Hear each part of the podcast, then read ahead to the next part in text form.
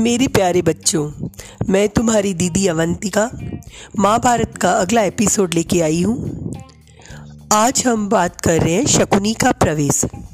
एक दिन युधिष्ठर ने अपने भाइयों से कहा, भाइयों, युद्ध की संभावना ही मिटा देने के उद्देश्य से मैं ये शपथ लेता हूँ कि आज से तेरह वर्ष तक तक मैं अपने भाइयों या किसी और बंधु को बुरा भला नहीं कहूँगा। सदा अपने भाई बंधुओं की इच्छा पर ही चलूँगा। मैं ऐसा कुछ भी नहीं करूँगा जिससे आपस में मन मुटाव होने का डर हो। क्योंकि मन मुटाव के कारण ही झगड़े होते हैं, इसलिए मन से क्रोध को हमेशा के लिए निकाल दूँगा। दुर्योधन और दूसरे कौरवों की बात कभी नहीं टालूँगा। हमेशा उनकी इच्छा के अनुसार कार्य करूँगा। युधिष्ठिर की बातें सुनकर उनके भाइयों को भी ठीक लगी। वे भी इसी निश्चय पर पहुँचे कि झगड़े फसाद का हमें कारण नहीं बनना चाहिए। उधर युधिष्ठिर चिंतित हो रहे थे कि कहीं कोई लड़ाई झगड़ा न हो जाए। और इधर राजस्व यज्ञ ठाट बाट तथा पांडवों की यश समृद्धि का स्मरण ही दुर्योधन के मन को खाए जा रहा था। वह ईर्ष्या की जलन से बेचैन हो रहा था। दुर्योधन ने यह भी देखा कि कितने ही देशों के राजा पांडवों के परम मित्र बने हैं। इस सब के स्मरण मात्र से उसका दुख और भी बढ़ बढ़ रहा था।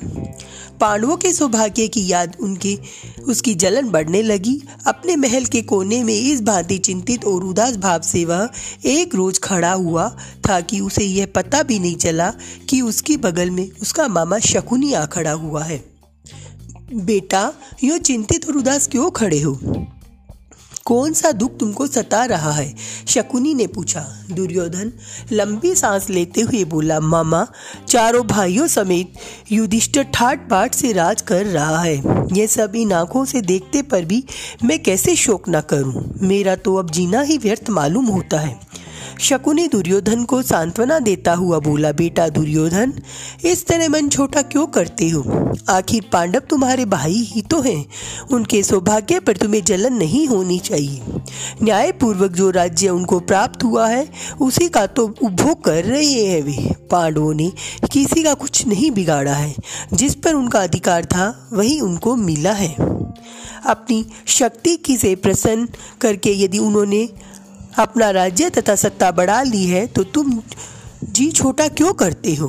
और फिर पांडवों की शक्ति और सौभाग्य ने तुम्हारा क्या बिगाड़ा है? तुम्हें किसी बात की चिंता है? द्रोणाचार्य, अश्वत्थामा तथा कर्ण जैसे महावीर तुम्हारे पक्ष में हैं। यही नहीं, बल्कि मैं, भीष्म, कृपाचार्य, जयदत्त, सोमदत्त सब तुम्हारे साथ हैं। इन साथियों की सहायता से सारे संसार पे तुम विजय प्राप्त कर सकते हो। फिर दुख क्यों करते हो? यह सुनकर दुर्योधन बोला, जब ऐसी बात है तो मामा जी हम इंद्रप्रस्थ पर चढ़ाई क्यों नहीं करते? शकुनी ने कहा, युद्ध की तो बात ही ना करो। वह बड़ा खतरनाक काम है। तुम पांडवों पर विजय प्राप्त करना चाहते हो तो युद्ध की बजाय चतुराई से काम लो। मैं तुम्हारे को ऐसा उपाय बता सकता हूँ, जिसके बिना लड़ाई के ही युधिष्ठिर पर सहज हम विजय प्राप्त कर सकते हैं।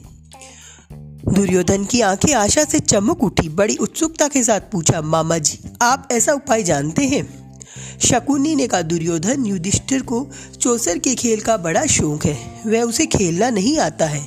हम उसे खेलने के लिए न्योता दें तो युधिष्ठिर अवश्य मान जाएगा। तुम तो जानते ही हो कि मैं माजा हुआ खिलाड़ी हूँ। तुम्हारी ओर से मैं खेलूँगा। और युधिष्ठिर को हराकर उसका सारा राज्य और ऐश्वर्य बिना युद्ध के आसानी से छीन कर तुम्हारे हवाले कर दूँगा। इसके बाद दुर्योधन और शकुनी धृतराष्ट्र के पास गए।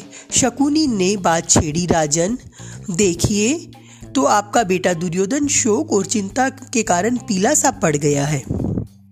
अंधे और बूढ़े धृतराष्ट्र को अपने बेटे पे अपार नहीं था। शकुनी की बातों से वे सचमुच बड़े चिंतित हो गए। अपने बेटे को उन्होंने छाती से लगा लिया और बोले, बेटा, मुझे तो कुछ समझ में नहीं आता कि तुम्हें किस बात का दुख हो रहा है। तुम्हारे पास ऐश्वर्य की कमी नहीं है। सारा संसार तुम्हारी आज्ञा पे चल रहा है। फिर तुम्हें चिंता किस बात की है? लेकिन शकुनी ने धृतराष्ट्र को सलाह दी कि चौसर के खेल के लिए पांडवों को बुलाया जाए। दोनों के इस प्रकार आग्रह करने पर भी धतराष्ट्र ने तुरंत हाँ नहीं की थी। वह बोले, मुझे ये उपाय ठीक नहीं जच रहा है। मैं विदुर से भी तो सलाह कर लूँ, वह बड़ा समझदार है। मैं हमेशा उसका कहा मानता आया हूँ। उसे सलाह कर लेने के बाद ही कुछ तय करना ठीक होगा। पर दुर्योधन को विदुर से सलाह करने की बात पसंद नहीं आई। धृतराष्ट्र बोले, जुए का खेल वैर विरोध की जड़ होता है। इसलिए बेटा, मेरी तो यही राय है कि तुम्हारा यह विचार ठीक नहीं है, इसे छोड़ दो। दुर्योधन अपने हट पे दृढ़ रहता हुआ बोला, चौसर का खेल कोई हमसे तो इजाद किया नहीं है, वह तो हमारे पूर्वजों का ही चलाया हुआ है। दुर्योधन के इस तरह आग्रह करने पर आखिर धृतराष्ट्र ने घुटने टेक दिए।